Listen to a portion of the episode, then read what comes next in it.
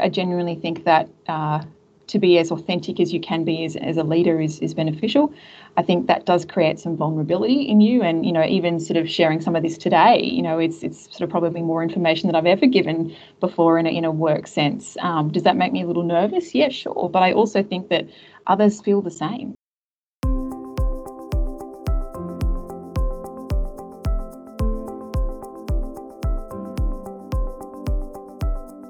Hello everyone and welcome back to Capital in Conversation, A M P Capital's internal podcast helping you get to know the people behind the job titles. My name is India Roberts Smiley and I'm an employee experience communications consultant. For this week's episode, I sat down with Lisa Hurley, A M P Capital's Head of People and Culture. We spoke about her new role and why she loves working with people, her insights into juggling a high-pressure career and being a mum, and why it's more important now than ever to talk about mental health in the workplace. Here's Lisa. Thanks for coming on the podcast. Uh, I'm going to jump straight in with my first question, and that is, are you a coffee or a tea drinker, and how do you have it? Can I be both? You can. I'll allow it. uh, look, I'm probably more of a coffee drinker than I am a tea drinker. I do love my coffee. Um, you know, I am a relative coffee snob in that I do uh, do like certain types of coffee, um, but I also do love a good tea, uh, I must say, particularly a herbal. So, um, um, uh, yes, but but very much a coffee drinker every day if I can. Lovely. Where do you get your coffee from in Circular Quay? Or do you uh, get it at home side? Uh, I would say for ease, typically settlement, um, but I do live on the northern beaches uh, near Manly, where there is uh, a plentiful amount of cool cafes. So, um, you know, I do, um, I, I have been known to frequent a few of those down in Manly. Lovely. And whereabouts did you grow up? Were you always in the northern beaches? I did. I grew up on the northern beaches, um, so I went to school in Sydney, um, but have spent time living um, in Canada and in and in the U K as well for a few years, um, but have spent you know, the majority of, of my time here in Sydney. Can you tell me a little bit about what you were like growing up um, as a kid, but also sort of going through high school? What was I like? Um, I was the kid that was into everything. So, you know, into all different types of sports, debating, everything. I, I was the kid that had something on every afternoon. Um, I, you know, I think I would say I was relatively studious, um, although I was also quite interested in playing lots of sport and, and getting out and socialising. So just a bit of an all-rounder, I would say. Um, uh, but, yeah, look, I, I think I always sort of enjoyed specific sort of subjects at school, and um, you know, legal studies, and um, I sort of always knew I kind of wanted to go into into the law or something people related, business related. Mm. And so you always kind of knew you wanted to get into exactly something sort of people and business related, and people and culture. Were you always interested in H R, or did that sort of come later on when you chose different avenues? I think a lot of people who work in H R will tell you that they fell into it, and I think the um, the same would be said for me. So I um, always intended to to go into law, actually, to go specifically into into public law, into the Department of Foreign Affairs and Trade. So I yeah. um, I had some experiences, you know, in year eleven and twelve, where I got um, got to go overseas and spend some time in the United Nations and, and in Washington, which sort of really sparked my interest in in public law, and I suppose the the ecosystem of of trying to Um, you know, build policy and change at a, at, a, at, a, at a sort of significant populational level. Um, and, you know, I, I always really in, enjoyed sort of how the law works, and and um, that just, it just appealed to me. So I, I did that at uni and, and business. Um, and then sort of at age, you know, twenty-one, twenty-two, instead of, you know, doing further study in law, I decided to follow my friends to the U K, as as we all do. Um, so and ended up sort of working for a recruiter there um, just by chance, um, and then actually found I absolutely loved working and interviewing with people. So understanding what made them tick, you know, why do they go into certain careers, what made people the way they were, and, and actually helping leaders and businesses to find the right people to help them build their businesses and, and to build success. Um, and uh, and that really got me started on on on, uh, on this pathway. So you're working in a recruiting agency in the U K. How did you get to people and culture here in Sydney? question. Um, so I, uh, at age sort of whatever I was, twenty-six, twenty-seven, decided I'd better come home and uh, put down some roots, so to speak. Um, and look, knew I really wanted to get into sort of working for a large corporate here in Australia, um, and ended up working at Macquarie Bank, which was great, um, in, in the recruitment team. Uh, loved Macquarie, it was a fantastic firm, um, but then got an opportunity to come across to um, A M P Capital into the recruitment team here, um, after a little while at Macquarie, and, you know, look, jumped at the opportunity to work, you know, buy side, um, you know, to work with a with a, a good firm and some great people, um, and, you know, have have really had a lot of different opportunities in my time here since that. since that time. Wow. And do you find some of the skills you learned in recruiting lends itself to people and culture and what you currently, um, your current role, like does it sort of Absolutely. Overlap? Yeah, absolutely. So, you know, I've, um, uh, look, I think sitting down in front of people and interviewing them, you know, interviewing thousands of people sort of over my time, it really does help you to hone your skills to understand people, mm-hmm. to, to quickly sort of get to, Um, what drives folks and what they really seek and why. Um, it's really helped in, in terms of stakeholder management and, and um, influencing skills. You know, I think when you're thrown into things at a young, a young age, and, you know, I've been given this advice many a time, is, you know, you, you just, you've got to trust that you've, you can do it, and you, you, mm. um, you really, um, you trust your own capability, you trust what you're, what you can do, and then you just throw yourself in and see if you can. And that's really been my motto a lot of my career, um, has been, even though, you know, you may not have all the experience required for any role you go for, you you have to trust your own self and um, and that, yeah, you can you can get on and do it if you work hard enough.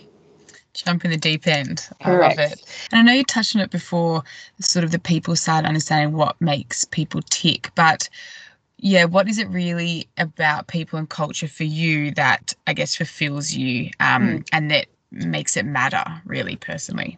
Well, there's a few things for me. I, I think um, people and culture, and I had this conversation with someone the other day who's considering H R as a career, and I said, for me, um, people and culture is, is a beautiful um, intersection point um, between sort of psychology, uh, sociology, Um, business, commerce. It's that ability. It's that um, ability to have um, to be a part of a of a of a successful and um, you know, fast-paced business and have a seat at the table, but also from the perspective of, of the people. So to really, um, you know, we are a people business. Uh, we don't we don't make other widgets. Our widgets are people, and you know. It, People is an incredibly important part of so many businesses across, you know, corporate Australia. And I think it is such a privilege to sit in a people and culture role where you can have an impact on, on not just the overall ecosystem and the way that businesses work, but I think for me personally, it's about the individual. You know, um, as much as, you know, I spend my time doing lots of different things, I love the opportunity to to coach. The opportunity to sit in front of somebody and talk to them about their career and to actually help make a meaningful difference. And I think particularly in this world, you know, of COVID and uncertainty and other things, you know, uh, I've said this to, to my colleagues, you know, recently, it's if you can still make a difference on a one-on-one level, then, you know, we're doing a good job, you know, mm-hmm. we that we can still impact the way that people's Uh, experiences are of work, um, of how they can integrate work and their home lives, um, you know, how they can help and, and protect and grow their mental health and physical health, um, you know, and how they can sort of, you know, build their own success. Um, so for me, it's it's about, it's I suppose, a myriad of things, but it's certainly um, very much about what I can see um, happening at the individual level too, as well as, as the broader business success and level. Mm. I mean, really, especially in an organisation like A M P Capital, have exposure to so many different types of individuals. It's really mm. incredible, and have the ability to impact um, all of those people's day-to-day lives. I mean, I imagine it's quite a high-pressure job, and particularly um, the recent appointment. How do you de-stress outside of work? What do you do to relax? Um, look, I absolutely love spending time with my family. Um, I have a two and a half year old, uh, Edward, who keeps me very busy. Um, I can imagine. Whose favourite word at the moment is no. Um, and, and, um, and, you know, can I watch Paw Patrol? Um, and, um, and look, otherwise, you know, obviously I spend a lot of time with my friends. Um, you know, I, I absolutely love doing yoga.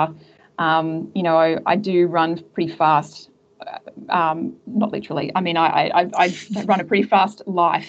So I think you do need, I do need something to de-stress. And I think for me, it always has been, whether it's yoga or going out for a walk. Um, but I, I really do love spending time with my family and friends. I must say they're a, they're a huge uh, help to me. And I don't think I could do this without their support.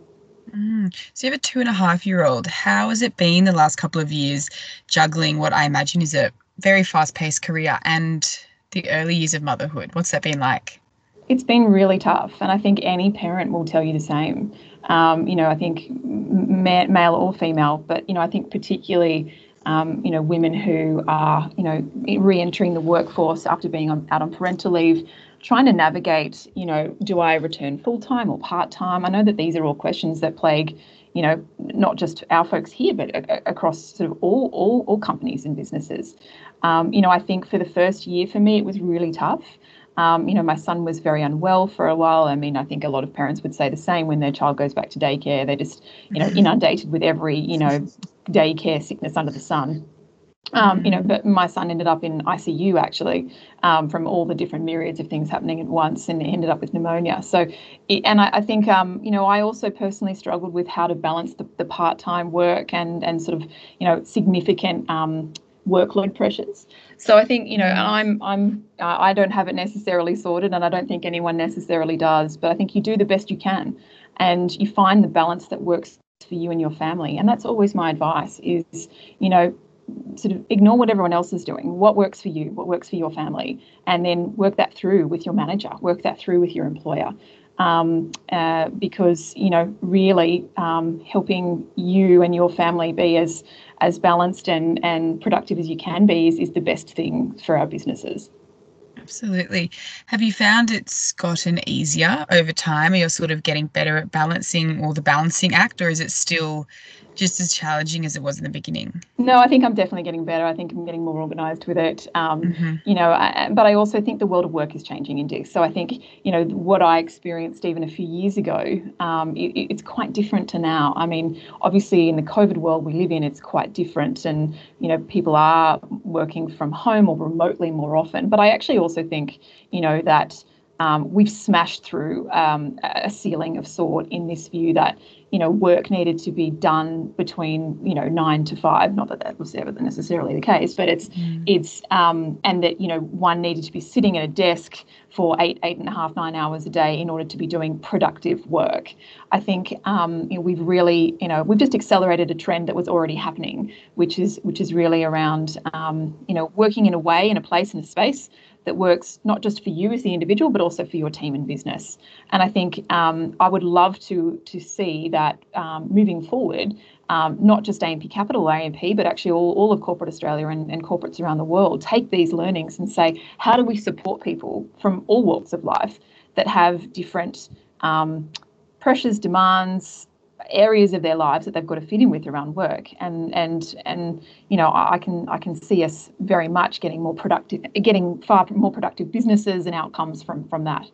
Yeah, absolutely. And I mean, I think you as a leader, Lisa, are really known throughout the business as someone with high integrity and always having a really balanced approach to situations. In light of Mental Health Month this month, uh, have you ever suffered sort of periods of self-doubt within your career or within, within your life? And what's your overall relationship been like with mental health? I mean, yeah, look, I think, um, you know, I, I certainly did struggle sort of after I had um, my my son. And, you know, I think that's a common, um, you know, relatively common sort of situation for a lot of, of, of parents, and particularly sort of mums. I was really quite unwell physically after um, after having my son, um, so it's it that was really tough, um, you know. But I also think um, sort of, you know, like like a number of, of us, you know, Type A personalities who run fast, you know, it's it's sometimes difficult for us to switch off, and so that, you know, anxiety does plague you at times. So, but I've certainly learned how to manage that through my career, and it's not not at all been something that, you know, um, I've been lucky enough to to not be plagued significantly with it. But it's I know a lot of people have, and it's um. You know, I think it's really very important to protect uh, your mental health, to look after it, um, to recognise when you when you need help, and to and there is no shame in that at all. In fact, it should be talked about in the exact same way that the physical health is.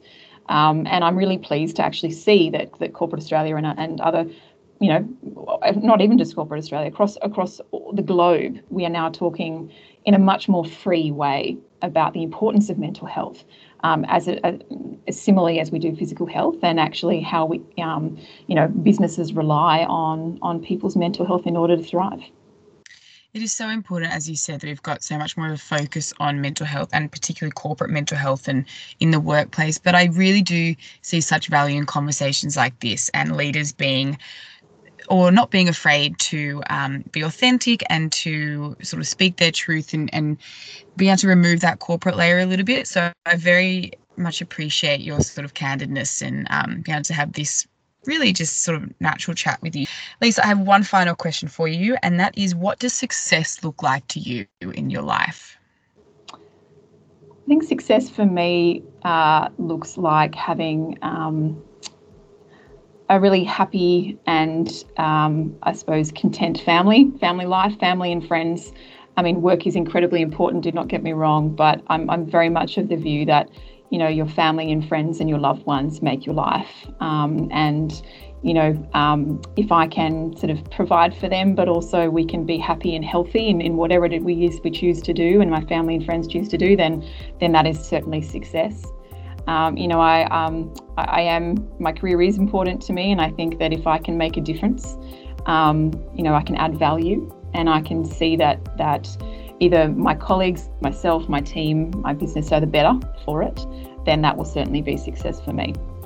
I will wrap it up there. Lisa, thank you very, very much for sitting down and having a virtual cup of coffee with me. Um, I've so appreciated your openness and your honesty. Um, and as I said before, I think if all leaders can sort of demonstrate this authenticity and willingness to be open, um, it just, yeah, it has incredible impacts for culture and for, and for making change. So thank you. Um, and I look forward to catching you around the office sometime soon. Thanks, Cindy. Take care. Bye-bye.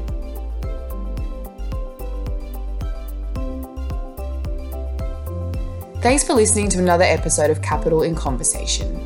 As always, keep an eye out on the Capital in Conversation Workplace page for new episodes. And if you'd like to hear from someone in particular in the podcast, leave a comment on the page and we'll make it happen soon.